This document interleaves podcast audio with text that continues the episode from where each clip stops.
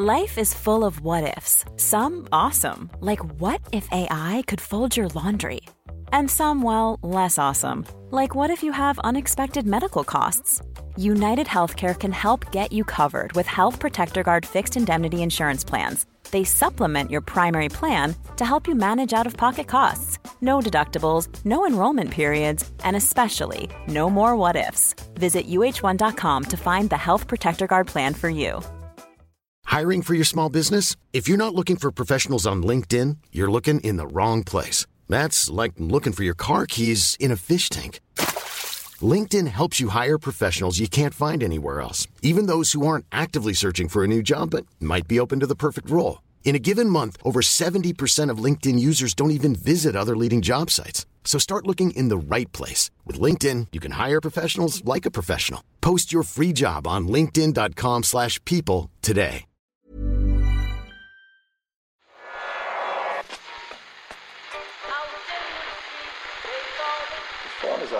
Second time it's gone off. They never go home. They never go home. They never go home. Those those those boys. That's yeah. They have asked for that, really. Well, you can laugh. What was the World Cup? I'm a little bit of an idealist, but having said that, I want to be like me. You don't know what you're talking about. What did you know? I managed to stay alive for 60 lads, we're going to leave it there. I'd say it to your face, not say it to you now. Come down Swansfield and we'll see them, won't we? What you doing down here, you shawny man? Hello there, and welcome to the Between Christmas and New Year's Irish Times Second Captain's Football Podcast with all McDevitt and a newly bespectacled Ken Early. Newly bespectacled, though? Well, you are wearing new specs. Uh, I suppose you have been bespectacled for For many, many years. quite a long More time. years than I care to remember. I don't even need to ask how your Christmas went. The evidence is before my eyes. Spectacular. Uh, spectacular new specs. No doubt about the villain of the festive football season so far. Oh, yeah? Do you want to have a guess? Uh, I'm going to say you will go for Harry the Hornet. Yes, Harry the Hornet. Wasco, uh, Wasco's? That's not even a word. Watford's bad boy mascot. Wasco. Wasco. Wasco could be a word somewhere. I don't know. Uh, the mascot of Out of Order is, is out of order, isn't he? Asked Big Sam rhetorically back in football as Crystal Pal- Palace manager. So if people missed the disgraceful scenes between these two sides on Stephen's Day, a box. Should we call it Boxing Day for the? I will, for the purposes of football, League we might as well call it Boxing Day because that's just that it's, alright? it just sort of seems weird to talk about the St Stephen's Day football, even though obviously we are committed to St Stephen's Day Oh yeah, what a saint! as the as the um, stoned to death, I believe. Eoin. Not Uh, a, not a great way to go. no, uh, I can't remember what it was for, uh, but evidently someone took a, a poor view. Um, so we will we, we'll say Boxing Day just for this, but it's not because we're cultural traders or whatever it is that people get annoyed about. So Wilfred Zaha, Palace attacker, goes in a little bit easily, looking for a penalty. Uh, at the end of the game, he's applauding his supporters walking off the pitch, and Harry the Hornet, the rival club, uh, the rival club's mascot, dives to the ground, mocking in a mocking sort of uh, exaggerated manner, directly at the feet, pretty much of Zaha, who doesn't take too kindly to this. Looks quite furious at being mocked. Zaha's had it has has his reputation as a man who likes to take a dive now and again. Yeah. Not not take a dive in the old boxing in the 1930s. No. M- ruled by the mob taking a dive. I'm not saying he's No. fixing matches here. I'm saying jumping on the ground looking for penalties. Yeah. which is uh, not that acceptable, but a lot, be- a lot better than the other. So anyway, uh, yeah, Harry the Hornet has has stirred it up, Ken. Yeah, I like Damien Delaney's quote. What was that? Yeah. It's unnecessary, really. He's the mascot, so I don't understand why he's getting involved. Maybe he thinks he is more important than he is. For a mascot be do- to be doing that, it's uncalled for. so, uh, not many laughs. Uh. Although, I mean, you can, you can kind of understand Zaha being annoyed by this. I mean, this is this is quite a memorable image. You know, got turned into a sort of, you know, obviously a bit of a slow news day. Usually, uh, not a lot going on. A lot of a lot of people on on da- downtime and whatnot. And it was pretty much on the cover of all the newspapers, um, uh, as uh, Sam Allardyce called for an FA investigation. I mean, he Sam Allardyce obviously has a few bones to pick with the FA, and uh, maybe he likes the idea of um, setting them off on this ridiculous investigation. But maybe maybe he thinks, well, you you know, with their attitude to uh, to breaches of of perceived you know norms, uh, they'll come down on this guy like a ton of bricks. Damien Delaney obviously hasn't been paying enough attention to Harry the Hornet because now, in fairness, I only was paying attention myself because I'd heard that this had happened and then I wanted to see it on Match of the Day. But that wasn't the first interjection of the Hornet because Troy Deeney banged in his 100th goal for the club after a long wait, uh, smashed home a penalty, Yeah. old school, straight down the middle. And who was in the middle of celebrations with Harry the Hornet, right in with the players. You don't you don't often see that with mascots. So maybe maybe Delaney's right. Maybe he has got ideas above his station, but clearly he's a valued member of the team and of the club, and it's uh, within he's within his rights to have a pop at an opposing player if he feels it's deserved. Well, yeah, but you know, it's all it's all been one way traffic so far, really, hasn't it? So, I suppose we'll have to wait and see uh, how this one turns out. I mean, you don't always, you know, sometimes uh, you reap the whirlwind. You know, when you If you're the if, if you're Harry the Hornet, you mean? Well, if you want to, if you want to participate, if you don't want to just stay on the margins of the game, if you actually want to become a central figure, then don't be surprised if it comes back to bite you at some stage. see what you're saying. Someone's going to whip the Hornets mask off, and we're going to see what lurks beneath. I mean, uh, that would, that would probably get on the cover of the papers Oh, yeah. as well. You know, I'd be the delighted. the mask taken off and kicked into the crowd. um, yeah. Bob Bradley sacked in the last uh, 24 hours or so. We're going to get Jonathan Wilson's thoughts on that a little bit later. Ken is going to report on some bloody sport now. So, um, I guess we should start with Chelsea, who are currently top of the league with more points than any of the last 10 Premier League champions after a club record winning run was extended, thanks largely to an absolutely brilliant display by Eden Hazard, who obviously was up against one of the best in the business now, Harry Arter. And it wasn't wasn't a game that Harry Arter. Well, I suppose it's a game win or learn, as they say, and he learned a great deal. This is like um, you know a PhD in getting the runaround uh, that Harry Arter experienced from Chelsea's false nine, Eden Hazard, who was playing there because Diego Costa was suspended, and because Antonio Conte really, really rates Michi Batshuayi, but thinks that he's still got a lot to learn about the league. Uh, it's the first time we played without a real forward, Conte said. Uh, I think for at the mo- for us at this moment, the situation is the best. But I don't forget Michi. He's a young player with great talent. I trust in him. He's adapting.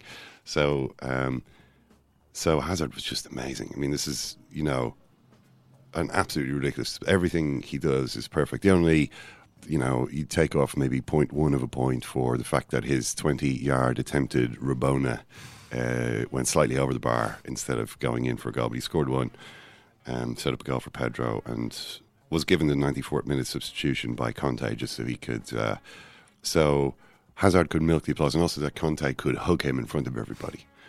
Um, so. Yeah, everything just just uh, coming up Chelsea at the moment. He's been hugging a lot of. He's been hugging Diego Costa quite a lot. Costa Costa's not shy of ignoring his, his teammates and going and celebrating with his manager quite a lot. There's a, Well, why wouldn't he? a lot of love going on there. So it's, just nice to see Conte spread the hugs around. That's all. Diego Costa would, would sandpaper the skin off your face, though, wouldn't he?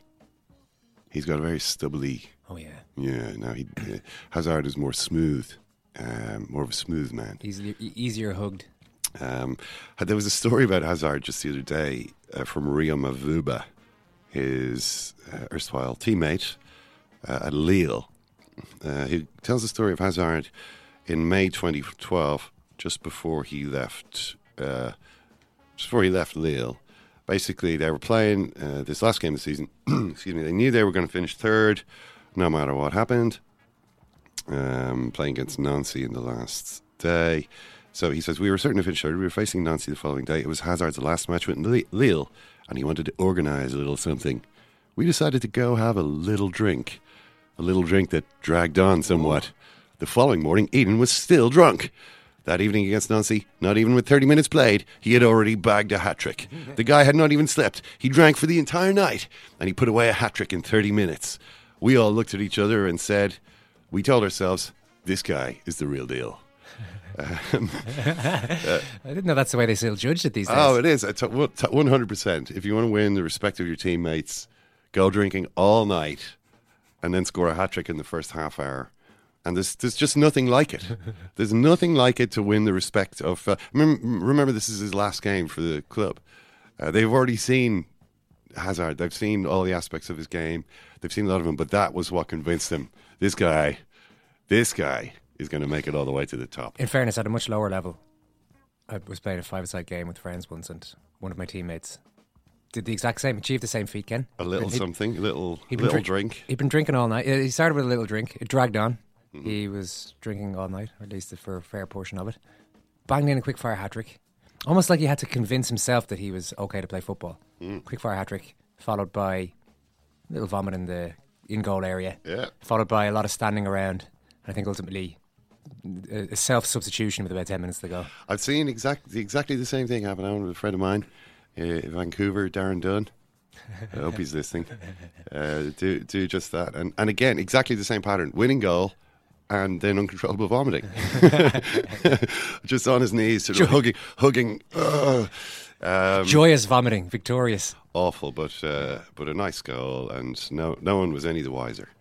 Um, but yeah, that's that's Hazard, uh, amazing, but also doing amazing things on Boxing St Stephen's Day was Henrik Mkhitaryan. The question here is: Does it ruin a goal to be illegal? this goal, of course, was not called as being legal, although it was clearly offside. Like clearly offside. Hmm. I mean, ridiculous. How, how did they manage to miss this? Um, and yet, does it really make that much of a difference that the goal was offside? The nature of the goal. I mean, okay, if the defender had been, if he'd been level with the defender, maybe he wouldn't have been able in position to deliver this um, scorpion backheel. Uh, a type of goal that you only ever see. I mean, the only one I can think of, Rafael van der Vaart once scored a goal a bit like this. I can't think of too many players who have. Um, Zlatan's surely got something along those lines over the oh, years. probably, yeah. Zlatan's got a few nice backheel goals. But yeah, unbelievable. Zlatan, who apparently uh, only needs two league goals um, to pass out Lionel Messi as the top goal scorer of 2016 in the league football, which is pretty pretty incredible. Really? Yeah, apparently so. Yeah. Well, he scored. I mean, he scored 50 goals for PSG last season. Yeah. Um, so you know, which is quite a lot, and, uh, and a couple more uh, on New Year's Eve. I think yeah, he's playing on New Year's Eve. We'll uh, we'll put him top of the pile at the age of 35. Do you think the spectacular nature of the goal is ultimately what confused the linesman? No. Because surely he should have noticed that he was in an offside position, but maybe he was about to raise the flag. I'm not saying this. I'm not saying. I'm trying to be smart and saying that subconsciously he wanted the goal to stand. Just mean maybe it was just such an unusual action that he possibly froze momentarily as he saw this being executed. And then by the time he realised, hang on, that guy was offside, he just couldn't rule it out. Yeah, it would have been sort of spoiling. I mean, we could have you could have still watched the goal. I mean, it's like um, the the best goal I've ever seen ruled out was Cristiano Ronaldo's goal for Portugal against Spain. If you, I don't know if you remember, this is just after Spain had won the World Cup, and Portugal beat them four 0 in a friendly, and Ronaldo scored a goal in this game, which was honestly probably the best goal he's ever scored. It would have been, but it wasn't because it was disallowed. Ronaldo ran into the box on the left, beat, I think he was two, you know, kind of cut back, beat two men, and then with the outside of his foot, scooped a sort of chip from, you know, the kind of corner of the six yard box over the goalkeeper, which is going in the far top corner until Nani arrives to steal the goal with a header on the goal line. Offside. But Nani's offside. So, and, and it produced one of the all time great R- Cristiano Ronaldo um, uh, petulant reactions uh, because, because it was like, it would have been the monument to his career. You know, it would have been, you know, when you see this goal, you see the whole of football, uh, except that Nani had, had tried to steal it and in so doing sabotaged everything. Yeah, I'm just going to get that goal up here, Ken. if Yeah. don't Mind, so you, you, you talk away there. But the goal, despite the fact that it didn't exist in, in one sense, is still an immortal uh, moment. I mean, everyone can kind of see it. It sh- Manny, what are you doing? see the, ball, the, the ball is on the goal line Yeah. going into this. No, I know you're, you're supposed to make the reaction is pretty good. So I can't really add anything to your description. It's all perfectly accurate. and It's just hilarious to watch. I urge anyone if you're at a computer to watch this goal now. You can pause. You can you can pause and come back to us. We'll still be here. yeah. Just get it up here. Amazing. I don't know who that defender is. Is that Puyol? I don't know who it is. No, Puyol's the. Oh, Puyol's struggling to make an, make an impression on this either. Yeah. Ah, Nani. And it's for Portugal against the world Actually, champions. it, th- there's a debate that that ball was already over the line. It looks like it might have even been over the line by the time Nani needlessly headed it. It in was which case cer- it should have was- stood. It was certainly at least that close.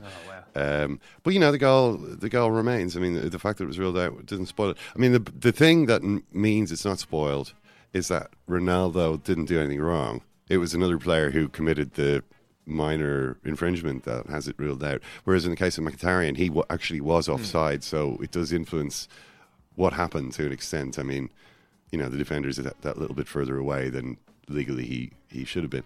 But uh, nice work, nice work by him. And he's gone from being, um, he's he's gone from being this sort of mystified um, spectator at Manchester United games to being, you know, the, one of the most important players in the team and an example used by Jose Mourinho to, you know, for uh, for other players, a reference point, as they would say, for other players to look to. Notably, Anthony Martial, who whose agent uh, is is quoted as saying that they're looking at the option of moving to Sevilla. We're studying Sevilla option in detail. Sevilla are a very good club, at a good position in La Liga, playing the Champions League, and have a great coach. That's all I can tell you. Um, so, you know, I find it I find it extraordinary that they're that this is even sort of being discussed. Whether it's actually going to happen, I don't know. Because what Mourinho is saying now is that Anthony Martial needs to look at Henrik Mkhitaryan. Uh, he says uh, each player is different. I had this situation, a situation, I had this season, a situation that was even more difficult than Anthony. Mkhitaryan. Mkhitaryan was completely open and understand, understood the differences, uh, difference between me and other coaches he had. The difference between the demands of the Premier League and the Ukrainian League or even Bundesliga, complete different philosophy of play. And he worked a lot without playing, but he worked a lot to try to reach the level. so just, you know, the, the point here, obviously the subtext, the main point that Mourinho's making, well, he, he goes on to say, Anthony, that's Anthony Martial, is very, very young. People forget. Last season, Manchester United played completely differently. He was basically playing up front. The team had lots of passive ball possession, just waiting to put it into space for Anthony to go and score a goal. This season's more difficult. He needs a little bit of time to improve. So he's he's saying, learn, learn from Mkhitaryan. So was he saying that they were the team were essentially playing for Martial last year?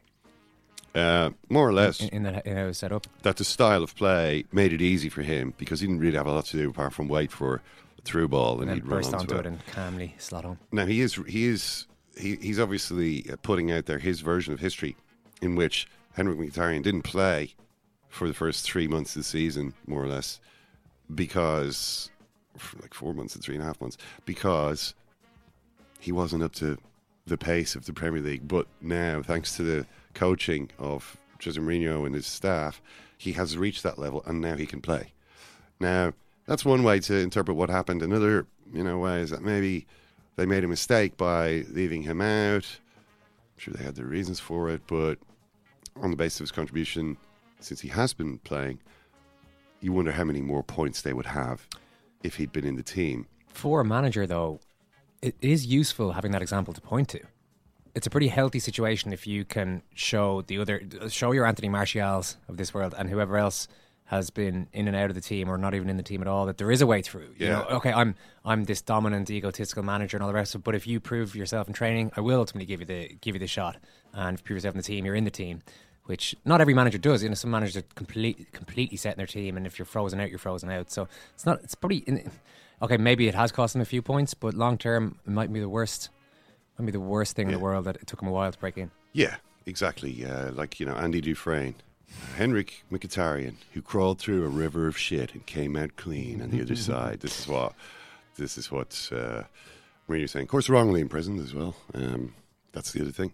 was he wrongly imprisoned? Andrew Dufresne, yeah, yeah. Yeah, of course, of course he was. I mean, if he'd been a double murder or whatever, it wouldn't have been such a feel-good story when he escaped.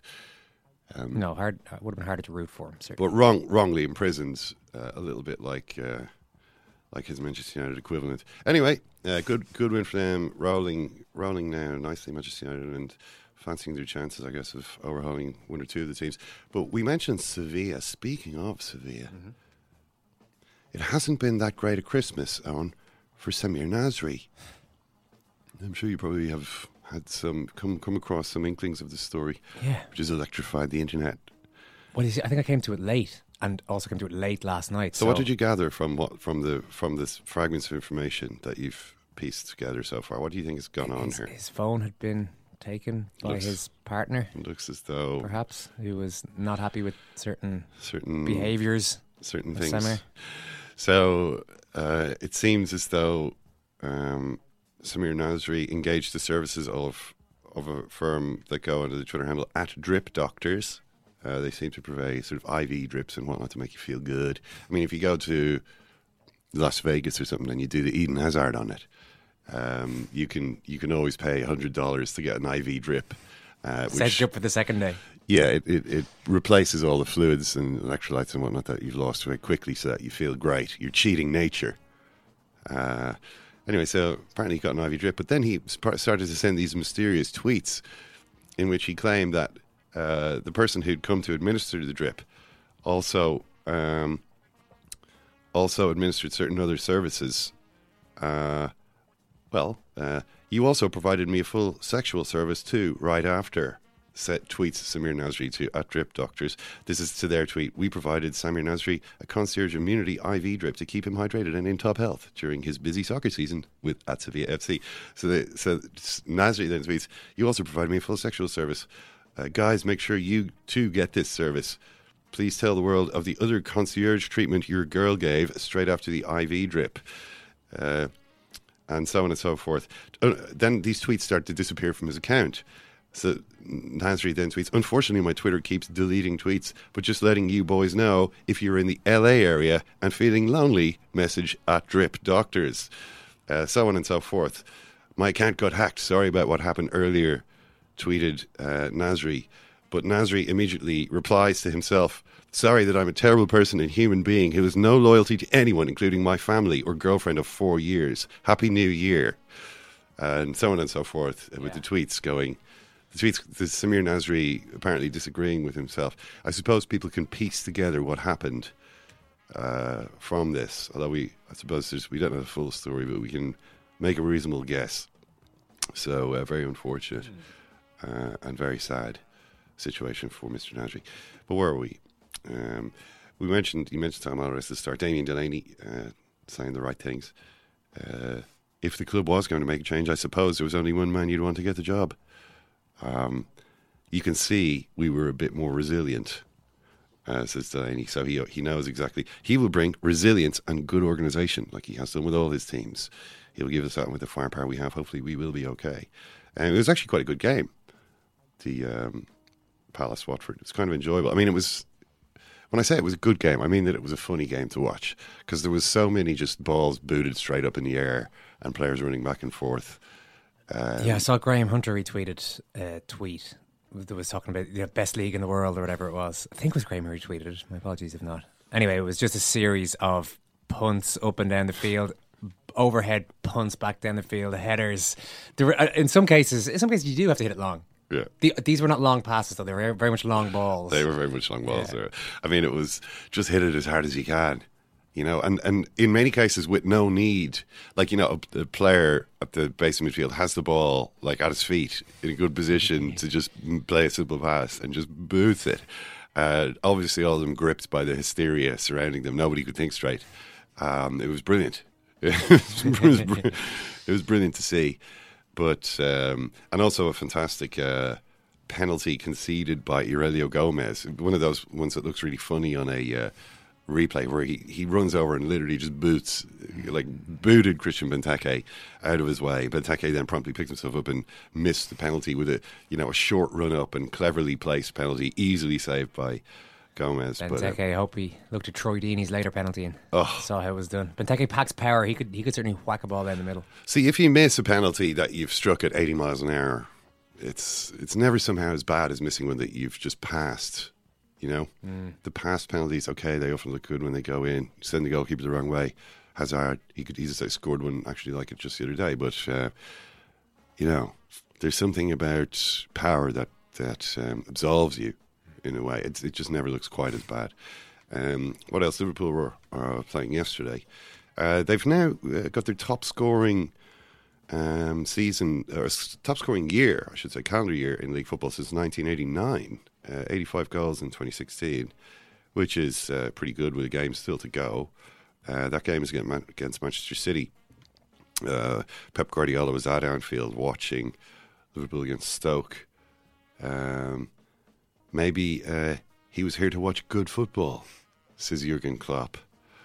I have no idea. He says because he says he doesn't do this. It's a, I heard Pep Guardiola was here. I'm not sure if he watched a lot of games in the last few weeks in other stadiums of opponents. It's the first time it's a special game. We're looking forward to it. I respect them a lot, but I wasn't in the City Stadium this season or last season. Only to play games. Maybe he was here to watch good football. I have no idea. Michael Edwards, the sporting director, sent me a message that Pep was here. Is it unusual? I don't know. I did it a lot in the past. It's not too easy anymore because it's more a signing error than watching the game. Hopefully, we had no security, and Pep had to write all these autographs. So um, that game is on uh, New Year's Eve at Anfield. Uh, should be good. The goal, uh, or um, Stoke, had, Liverpool played really badly in the first half, uh, but still went in two one up, which was which was quite lucky. But they played very badly. Hughes, Mark Hughes said afterwards um, that what what Stoke had done. It's kind of unusual for a manager whose team is just lost four one to say we provided a template for other teams coming here, but that's what he said um, on the basis that they had two men up front, one of whom is Peter Crouch. Uh, which very few teams have been doing at Anfield uh, this season, and Liverpool couldn't really deal with it um, until, of course, they did and, and, started scoring a lot. And Johnny Walters, of course. Johnny Walters scored a nice goal. I mean, Carragher was blaming Mignolet. He usually likes to um, leave one on the goalkeeper. I mean, Mignolet made a good save just after that. You, you kind of, it's like sometimes you save shots, sometimes you don't. You know, I don't know. I, I mean, no one, no one thinks that Stephen Mignolet is. Uh, is the top goalkeeper, but it's kind of like he's in now. This is what you said. You said this guy should come in, and now you're saying this guy needs to be sold. It's like, you know, go and source a goalkeeper. Jamie. Source source a goalkeeper. But Daniel Sturridge scored the last goal, and he said um, you know, I don't mind being a substitute all the time. Of course, he hasn't been fit for the last few games, but he, he he's he's just pos- he's positive about it. The goal was interesting because it was a it was a back pass from Ryan Shawcross who didn't realise that Sturridge was there. But it was really stupid by Shawcross because a minute before, one minute before this had happened, Sturridge had done exactly the same thing. Because obviously he was. Uh, it's hard to. Uh, players vary in how closely they watch the game that they're not involved in, even if they're on the bench. Some players pay full attention and have an idea of what to do. Maybe Daniel Sturridge is one of those players because when he came on, the first thing, what he immediately started doing was loitering behind the back line on the basis, well, clearly looking for exactly what happened. And he had been doing it just a moment before the situation when he scored. This time the ball hadn't actually come to him, but Shawcross evidently had no awareness uh, at any stage. It was really, it was really poor by him, but sort of cunning by Sturridge, who I suppose is showing. Uh, you know, even though he doesn't really seem to have much of a, a future there because he doesn't run around enough, he does have he doesn't understand how to score goals. Firmino obviously played, and this was despite his um, being caught drink driving. Mm-hmm. Uh, and Klopp said there was never any doubt that he'd play. Uh, he's been the best player in training, and some some people think have a bit of an issue with that. Yeah, I, I think the people who any objection to him playing isn't based on his abilities as a footballer. It's based on the fact that he's just been convicted of something quite serious. Well, drink driving is bad, you know. Yeah. I mean, it's not like it's. Not Sorry, was he convicted? Is that the right phrase? Oh, he was. He was caught. He was arrested. Arrested for for. Uh, on Christmas Eve, yeah, and he was the best man in training, so there's no chance to leave him out. No chance. So Klopp uh, just cares about what happens on the field and in the training ground, not so much on the streets. Uh, although I'm sure he wasn't too happy with it. That's it for Kennedy's Report on Sport. I'll give you the unvarnished account of what happened, will I? There was a train at like one o'clock back to Paris. Arrived at the station in Saint Etienne before that train was due to go to find utter bedlam. The seat numbers weren't being respected. It was with an air of foreboding. I went to find Place 41, and as I expected, it already contained a tired looking England fan, Geordie man, probably in his late 20s. He knew why I had come, and I looked at him sternly and waggled my ticket and said, Sorry, mate, it's actually my seat. And he said, Sorry, mate, we've actually just been told to sit anywhere. The seat numbers don't count. Basically, tough shit. I've sulked and stomped around a little bit and complained and sent angry text messages to people who didn't care. But then I thought, there's no point in just sitting here. Who knows what might happen? Possession was now 100% of the law. You have to go and find someone else whose seat you can take. I started walking along the train, and in the very end carriage, there was a couple of empty seats. Ah. I thought, that's interesting. I went on to the first empty seat I saw, tried to sit down. The England there said, Sorry, mate, our friend's there. So So I said, okay. Moved up, went to the next empty seat, sat down. Guy next to it, no complaints. Well, the situation seems to have changed. I'm now one of the haves rather than the have-nots. A few minutes later, as I suspected it might, previous owner of the seat came along and said, sorry mate, that's my seat. And I said, sorry mate, my seat is actually Voiture 12 Class 41, but there's someone sitting in it, so I just came and sat in this seat, which, which is unoccupied. There's a lot of us in the same boat. And he said, but that's ridiculous. I've just gone to the canteen and I got this Orangina. And I said, I know, I'm really sorry. It's really unfair. The system is a total shambles. He walked away saying the word tosser. I felt bad for the guy. Maybe he didn't realise that he was in the jungle. He still thought he was on the train, but this was actually a jungle. And I thought to myself, well, you know, I can't really complain about that characterization of my behaviour at this moment. However, I do have a seat, and I don't think anyone saw. Not a great Christmas for Bob Bradley. He has been sacked from his job as Swansea's manager. Jonathan Wilson is ready to chat to us about this. Jonathan, uh, I heard him on Talksport earlier on saying he's pretty pissed off this morning. Does he have a right to be pissed off? Um, yes and no. I mean, I feel pretty sorry for him. That I think he came into a a very difficult environment. Um, you know, a club that I think's been run incredibly well for a decade is suddenly being run really badly, um, and that means that. Uh, I mean, not only is it obviously difficult if the club's been run badly, but I think expectations are, are out of sync with reality at the moment at Swansea because of that. Um, and I, I, think if you look at a lot of their transfer business recently, it's been pretty bad. And I think as a new manager coming in, you would have hoped that you would have had at least one transfer window to try and sort things out and try and get your own people in. Um, and I went down to Wales and had dinner with him um, in November, and that was something he was talking about then. That you know, um, yeah, so you know, I said to him, "Are you looking to bring people in in January?" And he just sort of laughed and went, "Obviously." Um, so I think he felt there were pretty clear shortcomings with that squad. Um, I don't know what assurances he got from the owners uh, about that, but uh, you know, I, I think he he leaves. You know, 11 games, only two wins, 29 goals conceded. There's no real way of sugarcoating those figures. They're terrible. And I think if he'd stayed, Swansea almost certainly would have gone down. But I, I think it goes far beyond him, and he, he's to a large extent as much of a victim in this as as the, the club itself. Well, the point that you made, Jonathan, about the the way that Swansea has been run. I mean, the, it's been quite an unusual club in terms of uh, the involvement of fans. You know, they kind of took over the club, like what's 2002 or something like that, and had sort of been running it until the summer when 68% of the club was bought by a consortium headed by two American investors, Steve Kaplan and Jason Levine. What did they do, or uh, what what are the changes that have happened since then? Which uh, I, I, mean, what I'm saying is, do you think all the changes have happened since that takeover, or were there already signs that something was going slightly awry with Swansea before? Well, I think that's a fair question because um, their, their, transfer business certainly has been really odd recently. If you look at it, you know the uh, Borja Baston, Eder, Alberto Paloschi have all come in and all have done nothing. Um, the thing that happened with Nathan Dyer was really strange. That beginning of last season, they decided they didn't want him. He gets loaned out to Leicester. Uh, I don't think he even played a game. I say he didn't start a game for Leicester last season, and he comes back and he's suddenly given a four-year contract. Well, that's yeah, that makes no sense at all. So either the the failure to to sign Joe Allen when he was available and, and you know has, has played really well this season for Stoke, somebody who you know, was his past was at the club, clearly had an affinity with the club. Um, you could have, you know, you, sort of think him and Sigurdsson could have been the, the, the base of something midfield of two players who've who've sort of grown up there, gone away, and come back. So I, I think there were problems uh, before Kaplan and Levine got there, but I think they've really accelerated them. Um, the fact that the the fans who still I think own 21% of the club, but they still have representation on the board, but they apparently weren't consulted at all about the appointment of Bradley, and that I mean, I'm not sure it's entirely fair on Bradley, but you can see why people look at that and think, yeah, two Americans, they've appointed an American coach. He's just their mate. I, I, you know, I don't think that's the case. I mean, I'm, I'm, I'm sure the fact that they were aware of him sort of helped oil the wheels, but uh, I don't think it's the case that he was just a placeman for them. But I can see why people might think it, why it looks like that. You know, he looks like an insider getting the job. It looks like jobs for the boys.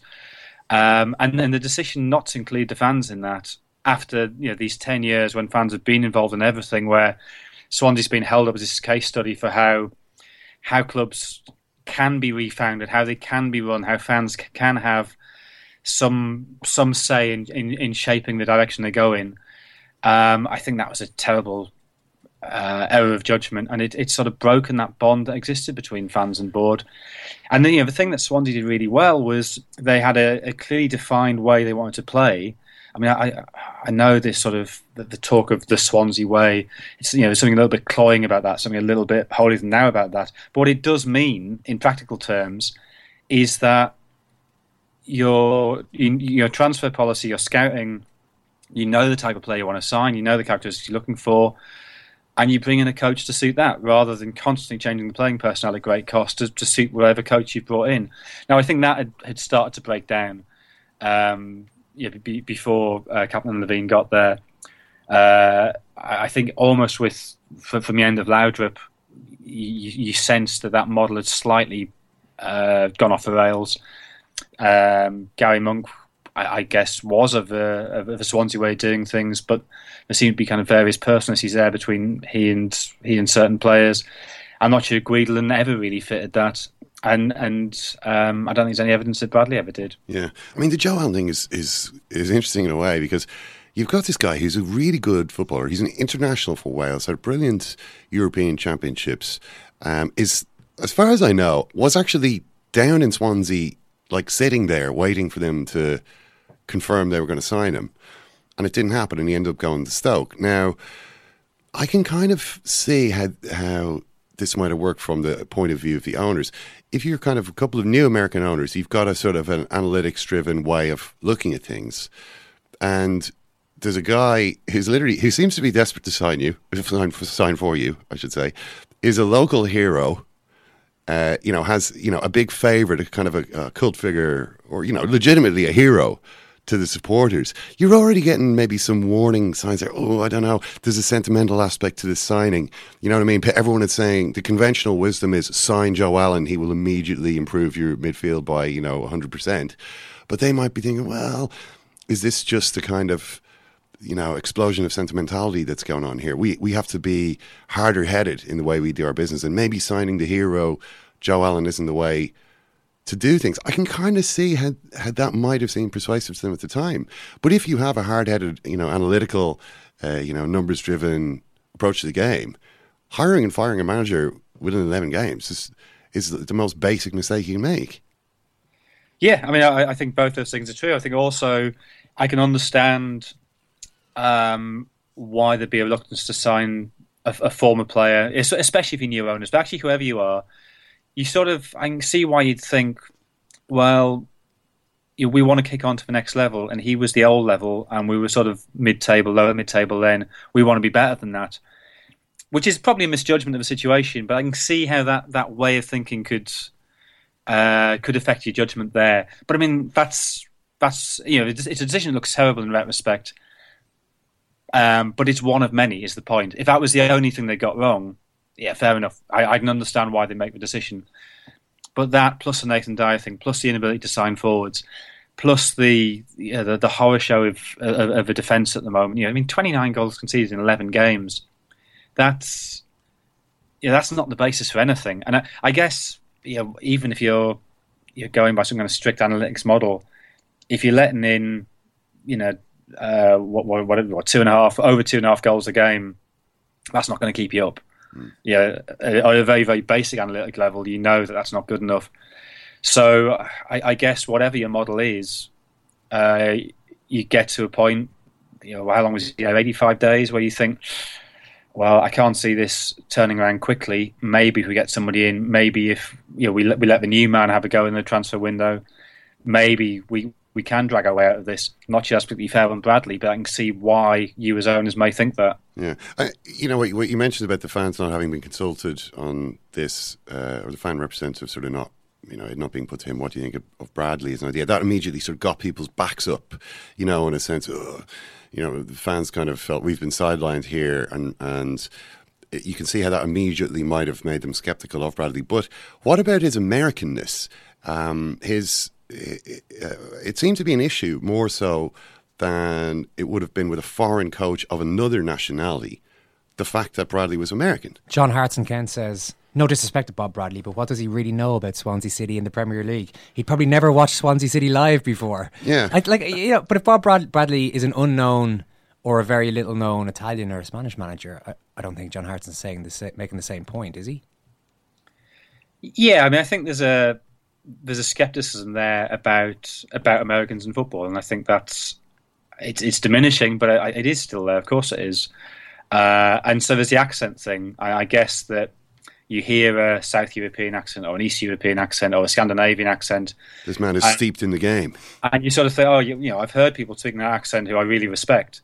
I'm not sure yet that we have an American voice uh, where we really think, oh yeah, he was a great manager. Yeah, yeah that, that's where he's coming from. So I, I, I, do, and I think there's also the fact that, um, I mean, it shouldn't matter, but I can see why.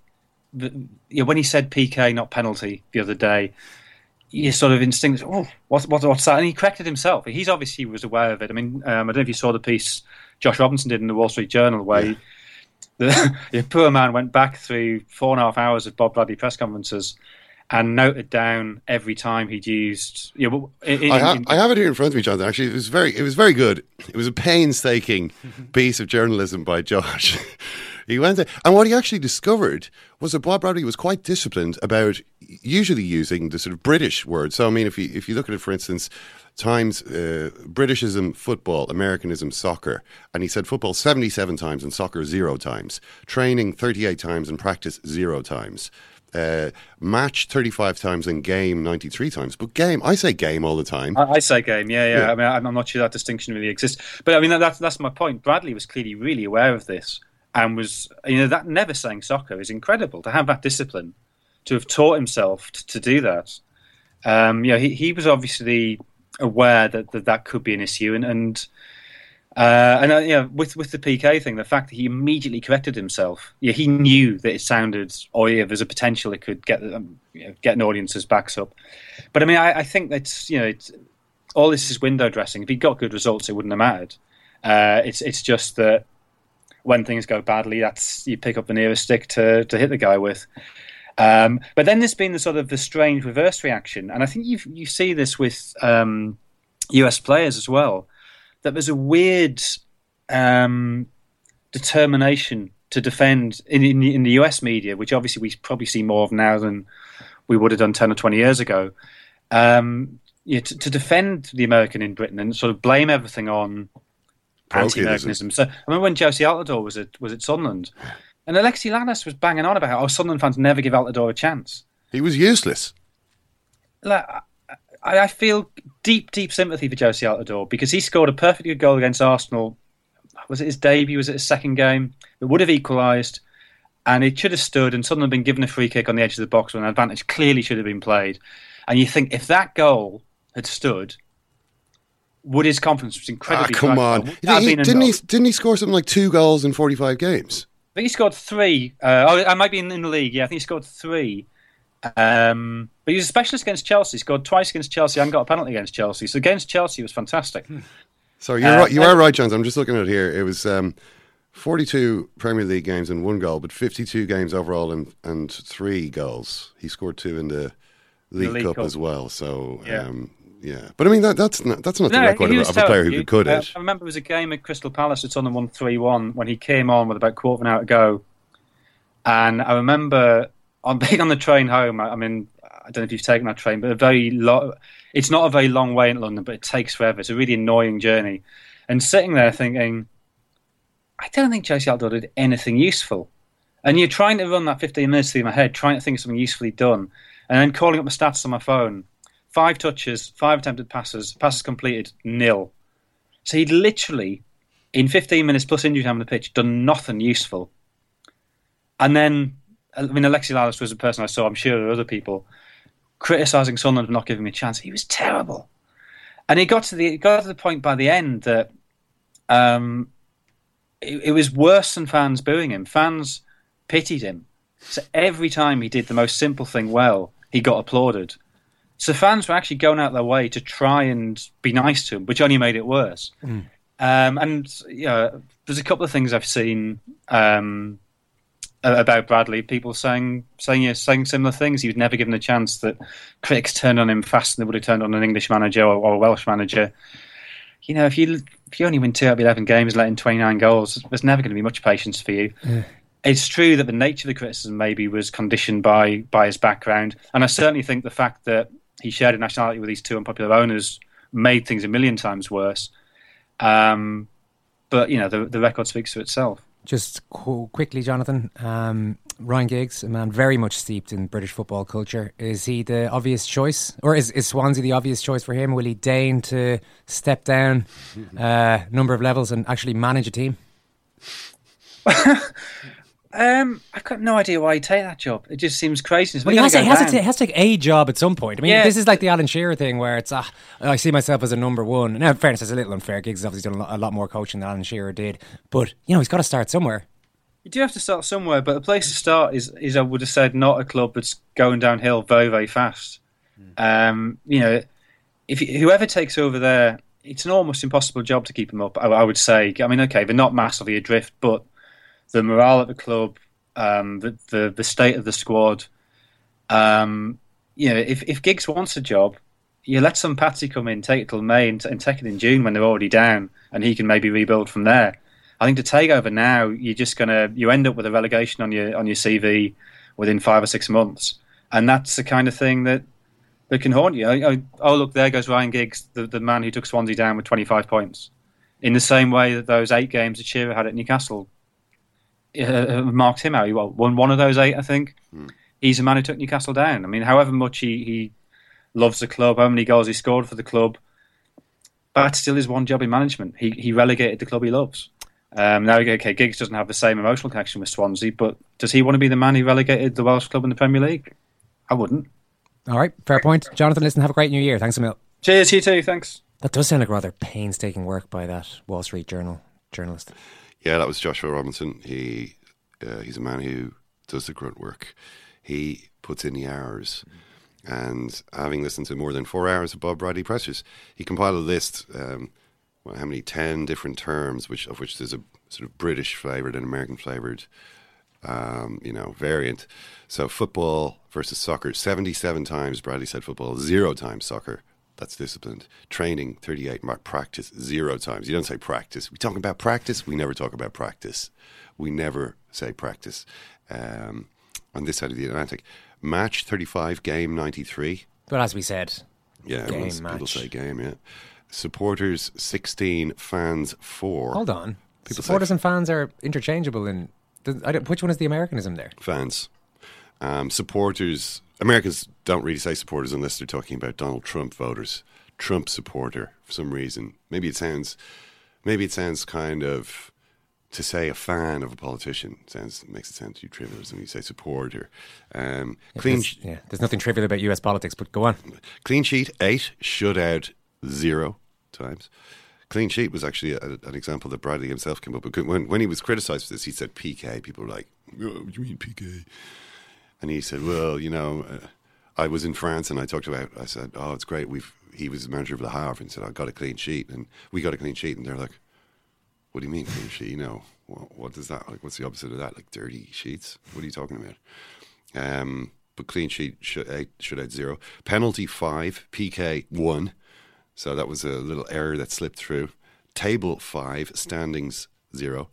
Dressing room three, locker room zero. Fixtures three, schedule two. And pitch three, field 26. Ooh, to say on the field, um, you know, does it get people's backs up? Apparently so. Uh, I think he's done pretty well overall there. Yes, he has. He's he's uh, he he's avoided most of the really bad pitfalls. Like a sh- shutout, shutout would uh, he, he just would have been sacked as soon as he said it. Mm. Say say that word, use that phrase, you're gone. Well, offense. Offense. Just say defense. off. Shakalaka! Yeah, boom shakalaka. That would definitely. Um, you'd, you'd be you'd be gone. Yeah, you don't, you you can't say offense uh, or to say defense with that, you know, that stress or whatever. Say instead of defense. Um, but look, that's just uh it's just the way Americans talk. I mean, it's okay, isn't it? It doesn't matter. everyone's familiar with the way Americans speak English, and it's a perfectly valid Hmm. way to speak English. Why should people think any less of somebody just because they are a football man? And he describes himself as a football man. Um, football man with an American accent. This was locker room talk. That was Donald Trump, not uh, Bob. Just to be just to be clear, just to be clear. Last word on today's show goes to the main man, the overlord, the football overlord, Gianni Infantino. You wanted to bring up something that he's been in the news for? Gianni Infantino. Well, it's Christmas. uh, I suppose it's Christmas time. Um, and I don't know if you, you know that song "Christmas Every Day" or is it uh, "Christmas in Heaven"? Uh, the Sound of Music twice, one hour, Jaws one, two, and three. Um, Gianni Infantino is obviously a fan of the concept. Um, uh, you know, well, maybe not Christmas every day, but what about if everybody was in the World Cup? What about if we had a World Cup and everyone was invited? But they already are, uh, Johnny. That's the idea of the qualifying tournament. No, no, no. I mean a finals tournament with pretty much everybody. Um, 48 teams in the World Cup is this idea. I mean, that's a huge expansion. That's a 50% expansion. You know, the last time it was expanded was from 24 to 32, which is, you know, okay, 30, you know, a, Little third, bloated. A third again. Already it's it's kind of got to the point where it's like, oh, is this thing over yet? You know what I mean? To the idea of bringing it up to 48, but he now says there is overwhelming support um, for the idea of um, for the for the idea of World Cup expansion from the regional federations, which is not really surprising, given that the idea. It's like why why was John Delaney in favour of twenty four teams in the Euros? You know what I mean? Yeah, because Ireland have a better chance. We've got a better chance And of got there qualifying. in the end, yeah. That means we have a better chance of getting in, and we have a better chance of getting the money. Not just that it's all about money, but the money is, is a great aspect of, business, of European qualification. Um, and so everybody, all the teams sort of individually are in favour of it. But of course, the teams have quite different interests from the World Cup tournament, which is what FIFA is supposed to be kind of safeguarding. Presumably, the biggest countries aren't in favour of it, though. Why would why would the countries who qualify all the time anyway? Why would Brazil or well, Germany or and or Brazil. Germany? These, these, I'm sure they're not. I'm okay, sure. but oh, yeah, but their association, their regional associations, is enough smaller countries Yeah. within them that that yeah, You've only you've only got a couple of big teams, I suppose, in each uh, in each re- regional federation, and lots of small teams who haven't qualified for the World Cup and don't have much chance of doing so. I mean, I suppose Ireland is one of those.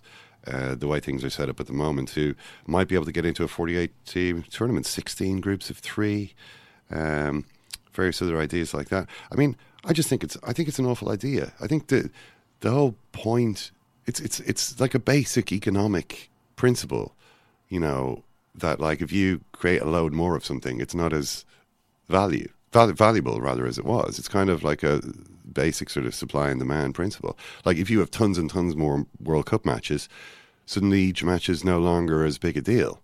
I mean, FIFA obviously think that there's kind of an infinite or a very inelastic sort of demand curve for this sort of thing. You know, it's like we can, you know, it's just pure gold. The World Cup is just gold. The world can't get enough of it. People can get enough of it. Like to spew out more terrible matches, I feel just diminishes the value. You know, it's it's. Oh, I can't, I get tired. I can't even think. You're getting tired, sorry. it is. But it looks, you know, I think this is. I think there's every chance this is going to happen. I mean, it's clear uh, the top guy at FIFA wants it. It's clear the regional federations want it. Um, nobody here is standing up for the idea of the World Cup.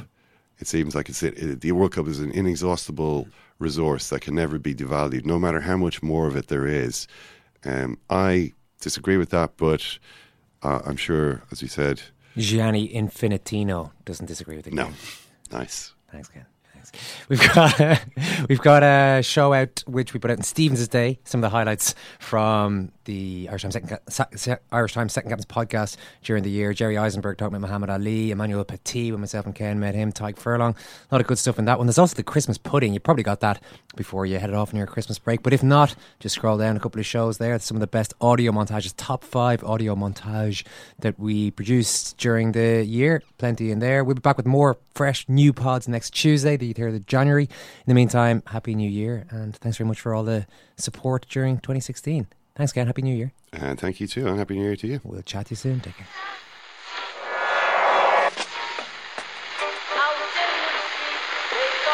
Which phone is that? That's the second time it's gone off. They never go home. They never go home. They never go home. Those those those